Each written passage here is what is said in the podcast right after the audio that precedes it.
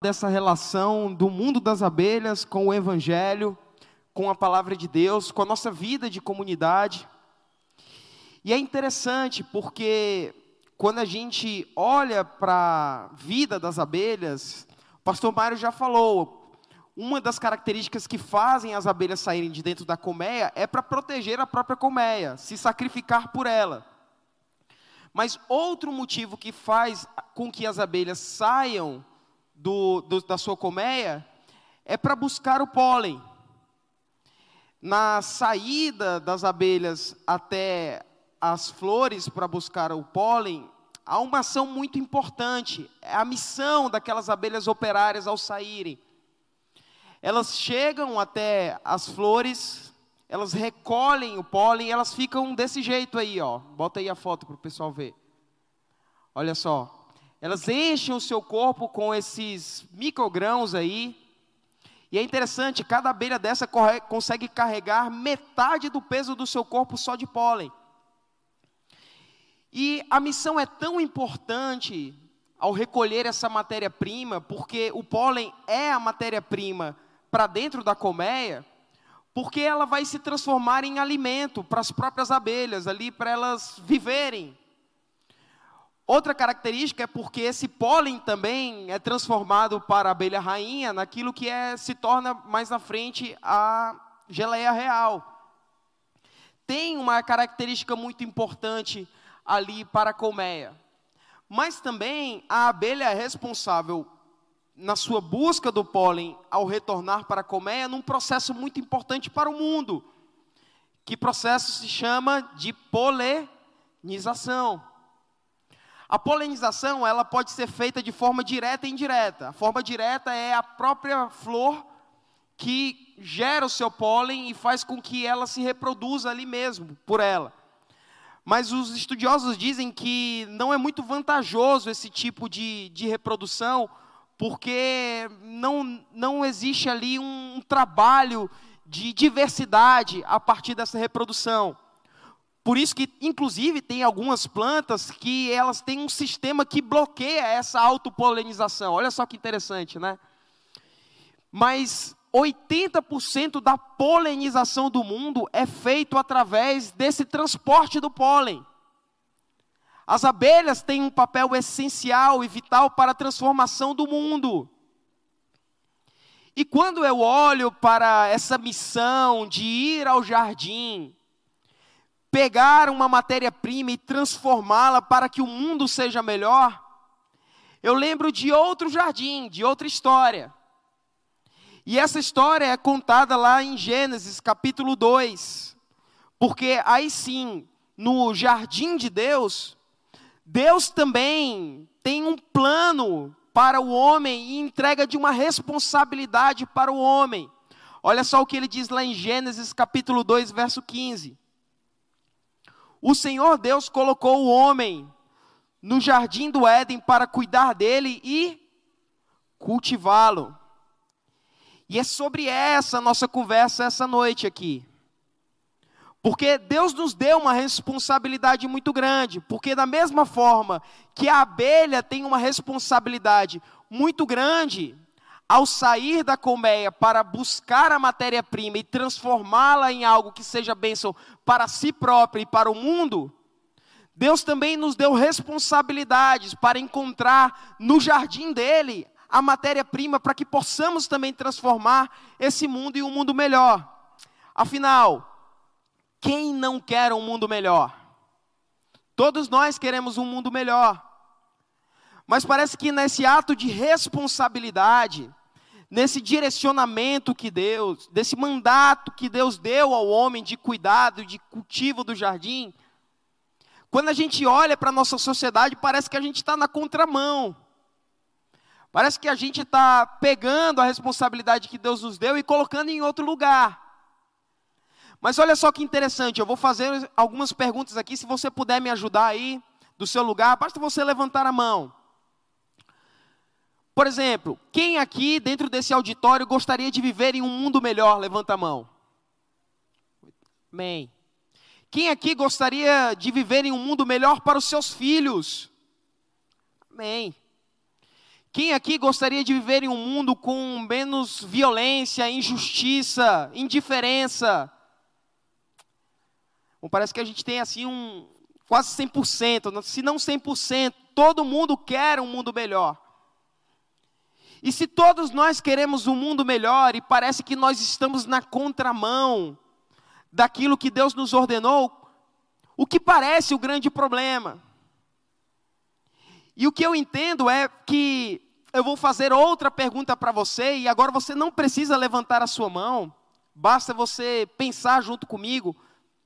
Mas a partir desse nosso desejo, dessa nossa intenção de ter um mundo melhor para a gente, para os nossos filhos, um mundo diferente, com menos injustiça, agora a pergunta é: quem de nós aqui está realmente assumindo a responsabilidade para que esse mundo seja melhor? Quando eu olho para esse tipo de relação, de pergunta de eu quero um mundo melhor e se eu estou me responsabilizando, não parece uma questão de querer, de desejar. Porque aqui todo mundo quer um mundo melhor. E me parece mais uma questão de responsabilidade. Deus quer e entregou ao homem na sua criação, porque ele criou todas as coisas. E depois que ele criou todas as coisas, ele disse que essas coisas eram boas. Ele deu uma ordem para o homem: olha, agora você cuide da minha criação, cultive-a. Olhe para esse jardim como um presente e faça com que ele se multiplique. Agora, quando olhamos para esse mundo, como eu já disse, parece que nós estamos na contramão dessa ordem. Um mundo de muitas indiferenças, um mundo egoísta, um mundo egocêntrico, não só em si, mas assim, a gente está constantemente sendo ensinado a buscar os nossos próprios interesses. Parece que quando a gente ajuda alguém, você já teve a experiência de fazer algo simples por alguém e alguém se, se ver ali maravilhado com o seu ato. Parece que você é um super-herói, parece que faz tempo que ela não vê um ato simples de cuidado, de amor. Agora, um, o pastor americano Tim Keller, ele fez uma divisão sistemática do ensino da Bíblia muito, muito precioso. Ele, ele disse que a Bíblia ali é contada em quatro atos. Ele diz que o primeiro é a criação, Deus cria todas as coisas. Depois ele diz que tem a queda, que é o pecado do homem. Depois ele diz que em Cristo, na sua morte e ressurreição, começa um, um processo de restauração de todas as coisas, é a restauração. E por fim, quando Cristo voltar, nós teremos a consumação de todas as coisas. E é exatamente no processo da nossa vida que nós estamos agora, é na restauração de todas as coisas. Porque lá no jardim, quando o homem desobedece, tudo poderia ter acabado ali. Nós poderíamos ter ficado fora da experiência divina, do nosso relacionamento com Deus. Deus poderia ter derramado justiça e juízo sobre nós e ter acabado com a humanidade. Mas Deus está intencionado em recuperar todas as coisas que, por criação, são deles, perfeitas como Ele criou. E agora nós estamos num processo de olhar para o jardim e não apenas perceber que Deus tem uma intenção, mas que Deus está num processo de restaurar todas as coisas e que nós continuamos a precisar entender a responsabilidade que nós temos desse mundo ser um mundo melhor. Não apenas porque nós queremos que o mundo seja melhor, mas porque nós precisamos assumir responsabilidades. Queremos um mundo melhor, queremos ter uma vida que embeleze esse mundo, precisamos assumir as nossas responsabilidades. E hoje eu trouxe um texto que o apóstolo Paulo escreveu para uma igreja muito querida, porque ele ajudou a formar essa igreja. E parecia que estava tudo bem nessa comunidade. O próprio Paulo diz: olha, tem coisas boas acontecendo nessa comunidade, mas falta ainda algumas coisas. E eu não sei você, mas às vezes acontece isso comigo de forma natural. Há mais ou menos dois anos atrás eu tive uma, não uma crise, mas eu tive um momento com Deus muito forte. Porque a gente tinha acabado de retornar da pandemia e eu estava tentando entender o que estava acontecendo no meu coração. Eu estava muito disperso, eu não conseguia chegar aqui na igreja, no trabalho. Eu me lembro que teve dois dias seguidos que eu cheguei aqui na igreja. Pastor Mário está aqui? Não, né? É bom que ele não escuta. cheguei aqui na igreja, sentei na minha mesa, fiquei olhando para a parede e passei o tempo todo olhando para aquela parede, tentando me forçar a pensar em algo, a fazer algo. E parecia que naquele exercício de tentar fazer coisas, eu tinha me esquecido de algo muito precioso, porque nas minhas orações eu falava, Deus, o que está acontecendo comigo? O que, que isso está tomando conta do meu coração que eu não consigo mais? E eu sempre fui um cara, para quem me conhece, sabe? Eu sou um cara dinâmico, gosto de estar tá fazendo coisas, ajudando pessoas, eu gosto de estar tá envolvido nas coisas de Deus. E eu não conseguia. E ali, naquele momento, Deus falou algo muito claro comigo. Deus diz: Eu quero o seu coração prostrado diante de mim, dependente de mim. Porque às vezes, meus amigos e meus irmãos, a gente se acostuma com a vida igrejeira. E isso recaiu sobre mim, porque durante a pandemia, quantas pessoas nós não ajudamos, quantas pessoas nós não atendemos virtualmente, quanto, quanto esforço a gente não fez para a transmissão chegar nas casas. Quantas ligações a gente não recebeu de gente sofrendo, quantos velórios a gente não foi fazer enquanto pastor, e isso parecia que estava me bastando, justificando a minha vida em Cristo, mas Deus diz: Eu quero você na minha presença. E parece que ao olhar para o mundo, nas coisas que ainda precisam acontecer, o nosso estágio é esse. Nós nos convertemos aqui. Creio que a maioria, a grande parte, já entregou a sua vida a Cristo, mas parece que quando a gente olha para um mundo que precisa ser melhor, a gente se acostumou. Com a vida que a gente tem, com o domingo que a gente vem para a igreja. Mas nós não queremos um mundo melhor. Onde estão as nossas responsabilidades? E o apóstolo Paulo está trazendo uma mensagem de amor para a sua igreja.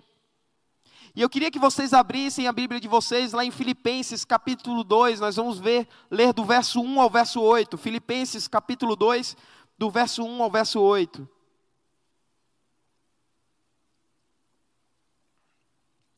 Diz assim a palavra do Senhor: Se por estarmos em Cristo nós temos alguma motivação, alguma exortação de amor, alguma comunhão no espírito, alguma profunda afeição e compaixão, completem a minha alegria, tendo o mesmo modo de pensar, o mesmo amor, um só espírito e uma só atitude. Nada faça por ambição egoísta ou por vaidade, mas humildemente considerem os outros superiores a si mesmos. Cada um cuide não somente dos seus interesses, mas também dos interesses dos outros. Seja a atitude de vocês a mesma de Cristo Jesus, que, embora sendo Deus, não considerou que o ser igual a Deus era algo que deveria apegar-se, mas esvaziou-se de si mesmo, vindo a ser servo, tornando-se semelhante aos homens. E sendo encontrado em forma humana, humilhou-se a si mesmo e foi obediente até a morte e morte de cruz. Senhor, obrigado pela tua palavra. Obrigado, Deus, porque ela é viva. A minha oração, Deus, é para que ela encontre nos nossos corações solo fértil. Para que sejamos transformados pelo Espírito, Deus, que nos convence de uma vida em Ti. Que saímos daqui hoje, Deus, comprometido com responsabilidades de uma vida que embeleza o Teu jardim. Essa é a nossa oração em teu santo nome. Amém. Deus tem uma intenção desde o Gênesis, desde a criação, para nós, cuidar e cultivar do jardim de Deus. Há não somente uma intenção, e quando eu falo isso, eu não estou falando da cidade de Fortaleza, do nosso país, Brasil ou do mundo, Talvez isso comece a acontecer de uma forma mais clara dentro do seu casamento, da sua família, do seu ciclo de relacionamento, porque Deus tem uma intenção clara de transformar aquilo em fazer ser perfeito como Ele criou. Paulo está escrevendo essa carta de amor. Ele escreve uma mensagem para a igreja que tinha muitas características boas, mas ele disse: Olha, está faltando algo para ficar pleno mesmo. E se queremos embelezar esse mundo a partir daquilo que Deus nos mandou fazer, a primeira responsabilidade que nós precisamos assumir é a responsabilidade de unidade. Paulo está dizendo: olha, vocês já fazem muitas coisas. Se estamos em Cristo, nós estamos vivendo essas coisas mas completem a minha alegria, façam que essa alegria seja plena. E aí ele diz que nós precisamos viver em unidade em quatro coisas específicas. Primeiro, nós precisamos ter um, o mesmo modo de pensar.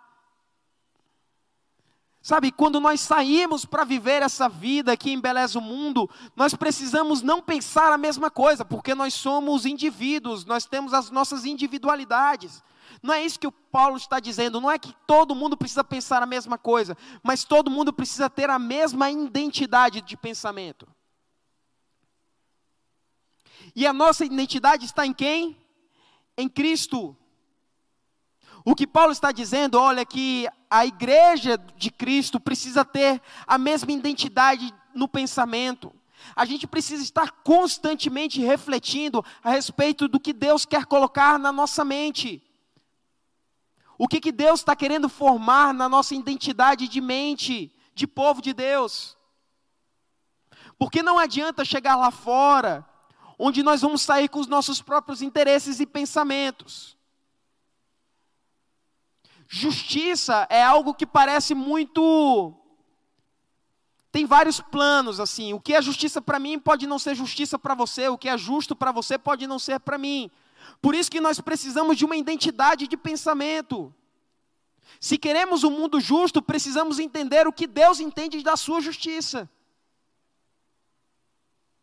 Se nós queremos um mundo melhor para os nossos filhos, precisamos entender o que, que Deus quer para os nossos filhos. Se nós queremos um mundo onde a família ainda é uma qualidade da criação de Deus, nós precisamos entender o que, que Deus quer para as nossas famílias. Mas ele diz que nós também precisamos ter o mesmo amor. E aqui fica aquele sentimento às vezes difícil, porque amar é uma característica muito individual, você pode pensar. Mas não. 1 João capítulo 4, verso 16: Deus é amor. Todo aquele que permanece no amor permanece Deus e Deus está nele. A característica do amor que Deus quer com a unidade da igreja não está na sua forma de amar, mas está na forma de entender o amor de Deus. A partir desse entendimento fica mais claro viver uma unidade de amor. Por exemplo, quando nós entendemos o amor sacrificial de Cristo, nós absorvemos que para amar o próximo eu preciso ter uma vida de sacrifício. A unidade no amor. Mas ele diz: nós também precisamos ter o mesmo espírito. Aristóteles definia a amizade como uma só alma em dois corpos. E é como se o mesmo espírito fosse isso. São corpos diferentes, mas que têm uma alma só, uma identidade em si. Nós temos as nossas individualidades, mas o espírito é um só. Eu lembro do pastor, do pastor Carlos Alberto, uma vez uma mensagem que ele, que ele pregou aqui na igreja, daquele jeitinho dele, vinha aqui na frente, dava aquela subidinha. Olhe, Simone, e ele disse uma coisa muito simples, mas ao mesmo tempo muito profunda. Ele disse assim: Sabe o espírito que estava em Moisés? O direcionamento que Deus deu para aquele homem e a missão que Deus, Deus deu para ele cumpriu. Sabe o que, que Deus fez através do espírito dele em Daniel, Esther, nos apóstolos, em Paulo? Ele diz: era um espírito só. E o mesmo espírito que estavam naqueles homens e mulheres de Deus é o mesmo espírito que habita em mim e em você. Esse espírito, e esse espírito que habita em mim e você, ele está constantemente nos direcionando e nos convencendo de que sim, nós somos pecadores mas ele também está nos convencendo que a nossa vida é para a glória de Deus. Então, quando há um espírito só na nossa igreja, há uma unidade daquilo que Deus quer gerar em nós e fazer através de nós. Mas ele diz também que nós precisamos da mesma atitude. Nossas atitudes devem ser a característica do corpo. As nossas atitudes precisam ser claras enquanto corpo de Cristo. Uma vez eu estava conversando com um adolescente, a gente batendo papo, ficou, chegou ao meu ouvido que ele estava fazendo certas coisas, e eu falei, cara, bicho, tu, deixa eu te dar um exemplo aqui.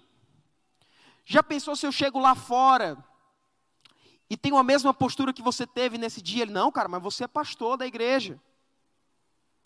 Eu disse, cara, mas em Cristo nós somos os mesmos, testemunhas do Evangelho. E aqui uma característica muito delicada na nossa sociedade, que cobra na vida dos seus líderes uma postura que eles mesmos não têm.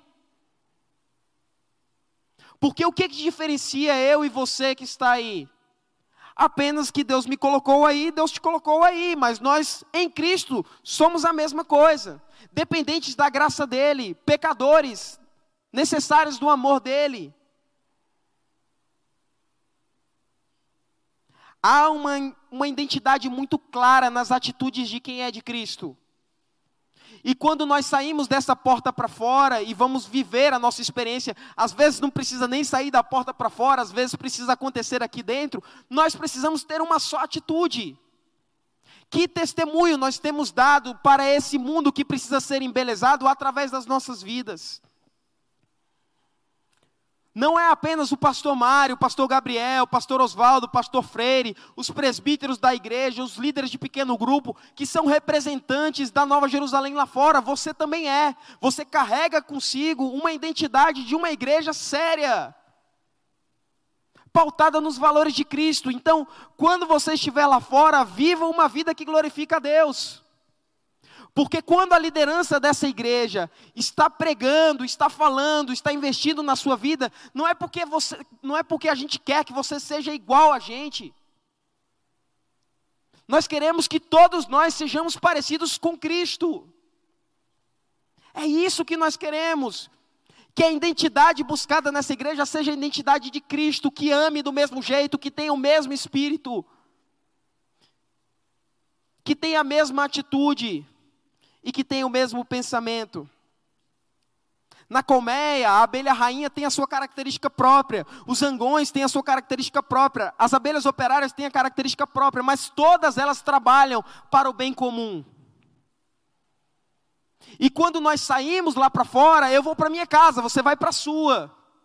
Ou você vai sair para jantar, ou você vai para qualquer lugar. A semana começa eu no meu trabalho e você no seu mas todos nós vamos para o jardim trabalhando em prol de um bem comum, que é a igreja de Cristo e a glória de Deus.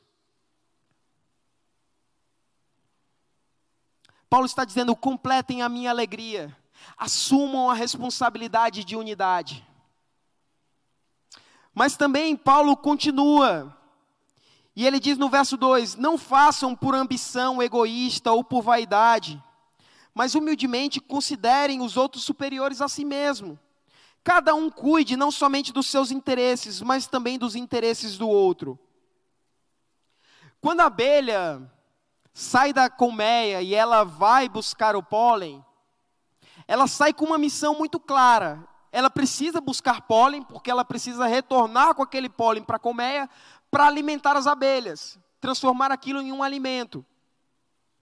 Mas olha que interessante, antes dela chegar na colmeia, o que, que ela faz? Ela faz a polenização. E antes de cumprir o seu interesse e a sua missão própria, ela está fazendo o quê? Uma missão para o mundo. E olha só que precioso, eu queria voltar lá para o capítulo 2 de Gênesis. Olha só que precioso a palavra de Deus. Verso 15 que nós lemos: O Senhor Deus colocou o homem no jardim do Éden para cuidar dele e cultivá-lo. Logo o seguinte, no verso 16, ele diz: E o Senhor Deus ordenou ao homem: coma livremente de qualquer árvore do jardim. Está entendendo a relação? Deus diz: Olha, você pode comer, você pode comer aqui dos frutos, você pode gozar daquilo que eu criei para você aproveitar. Eu sei que você tem os seus interesses, mas antes disso, entenda que você tem uma responsabilidade que está acima dos seus próprios interesses. E é isso que o apóstolo Paulo está dizendo: olha, considere as pessoas superiores a você.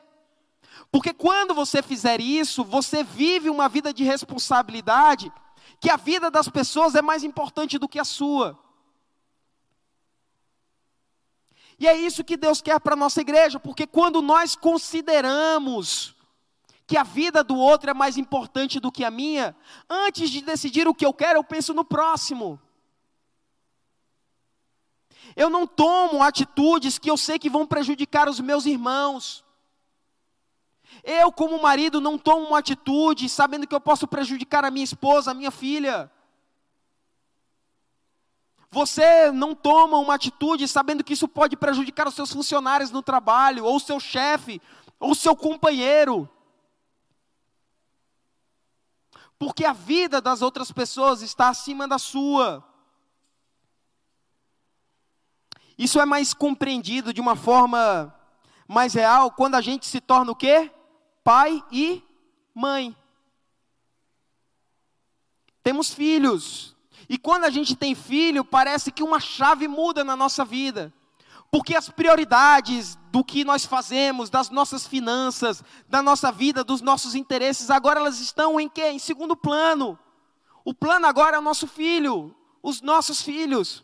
Fazer uma viagem não entra na nossa concepção antes da gente pensar onde é que ele vai dormir, como é que ele vai estar, como é que é o ambiente.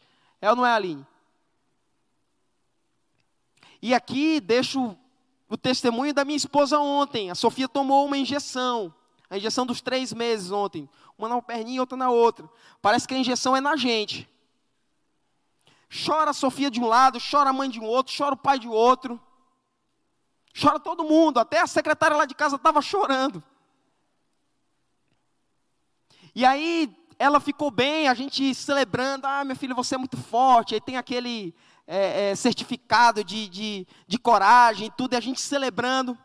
Mas quando deu uma, isso era umas 10 e meia, ela tomou a vacina, quando foi mais ou menos às 5 horas, ela deu uma baixada, a perninha dela ficou vermelha, febre lá em cima, choro.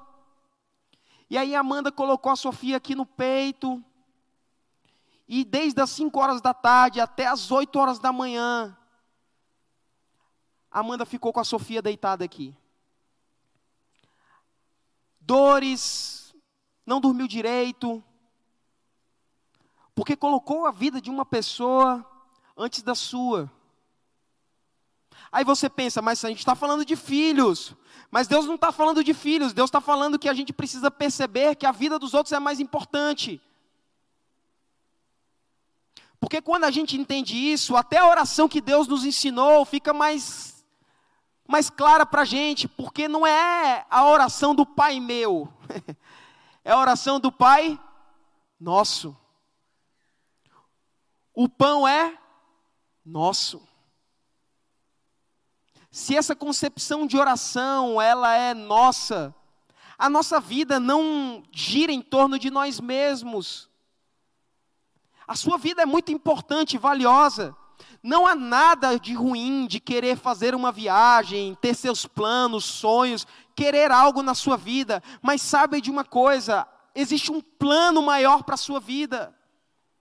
E você precisa conceber que existe algo maior além de você mesmo. E se tem algo nesse mundo que precisa melhorar, e Deus nos deu uma responsabilidade, nós precisamos assimilar isso. Deus quer que a gente assimile essa verdade. Agora a pergunta é: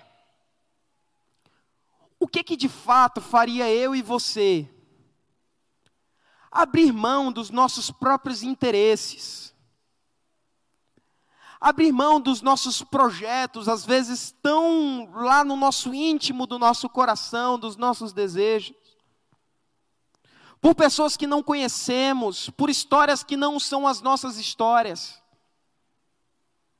O que, que faria eu e você abrir mão das nossas ideologias pessoais para ter um só pensamento? O que, que faria eu e você abrir mão de, às vezes, um amor egoísta que pensa em si próprio para amar o próximo?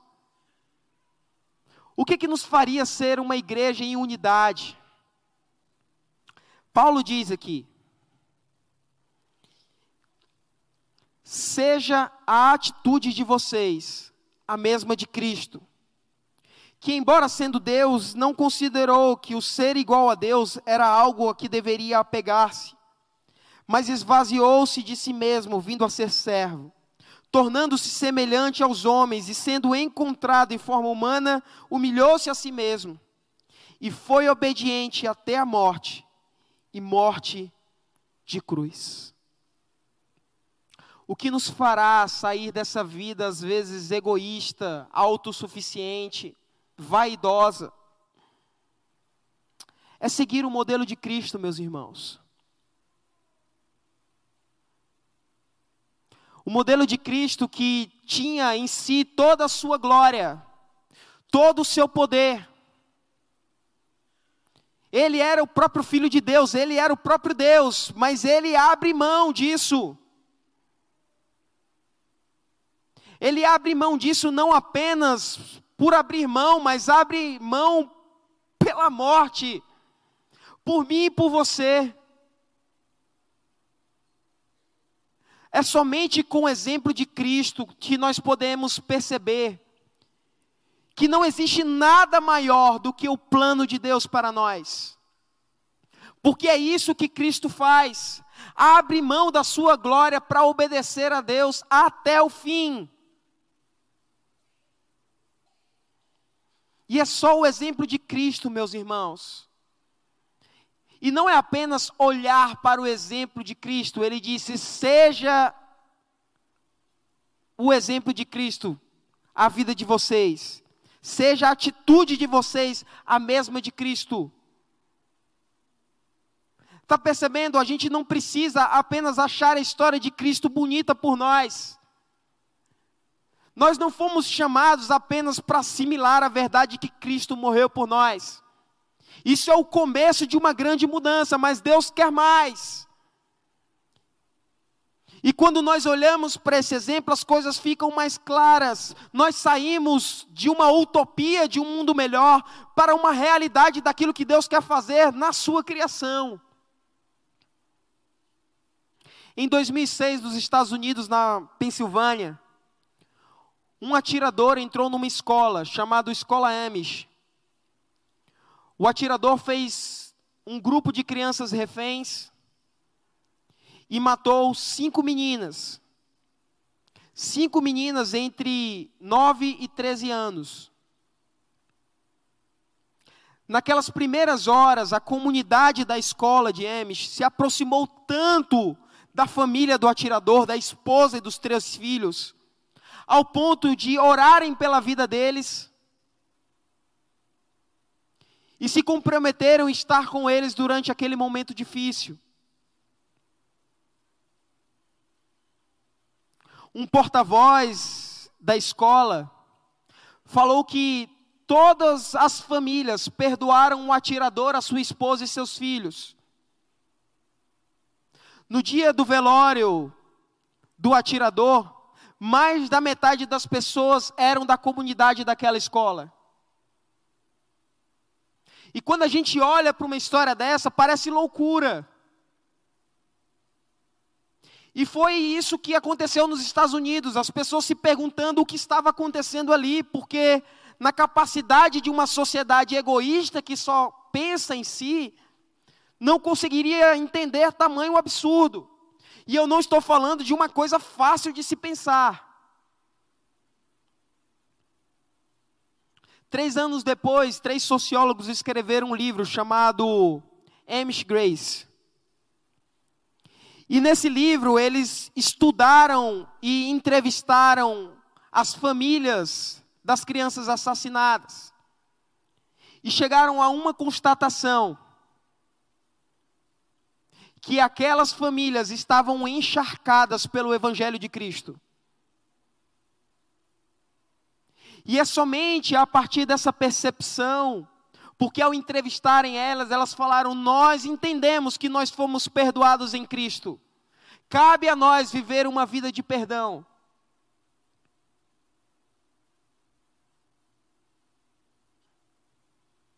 É uma vida de obediência, meus irmãos.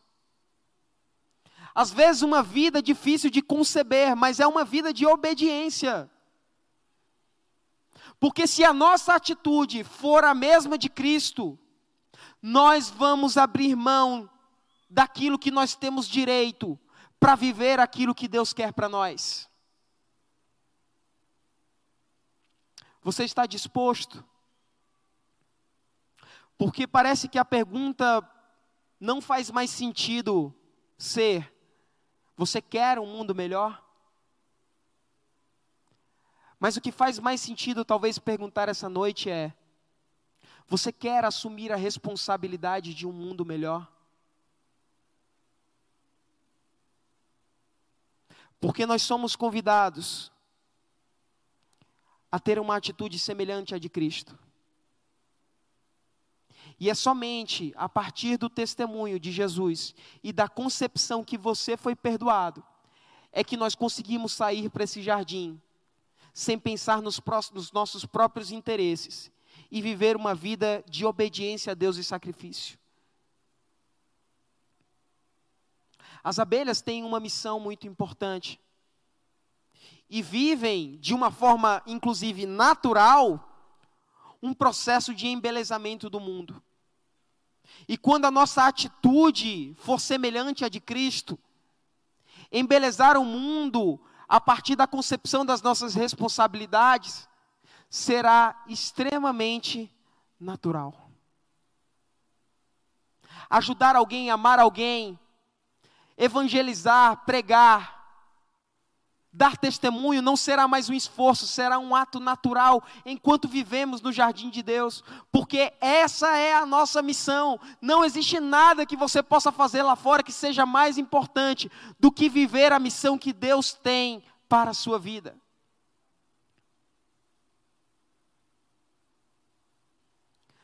E é assim que eu queria terminar essa noite, orando.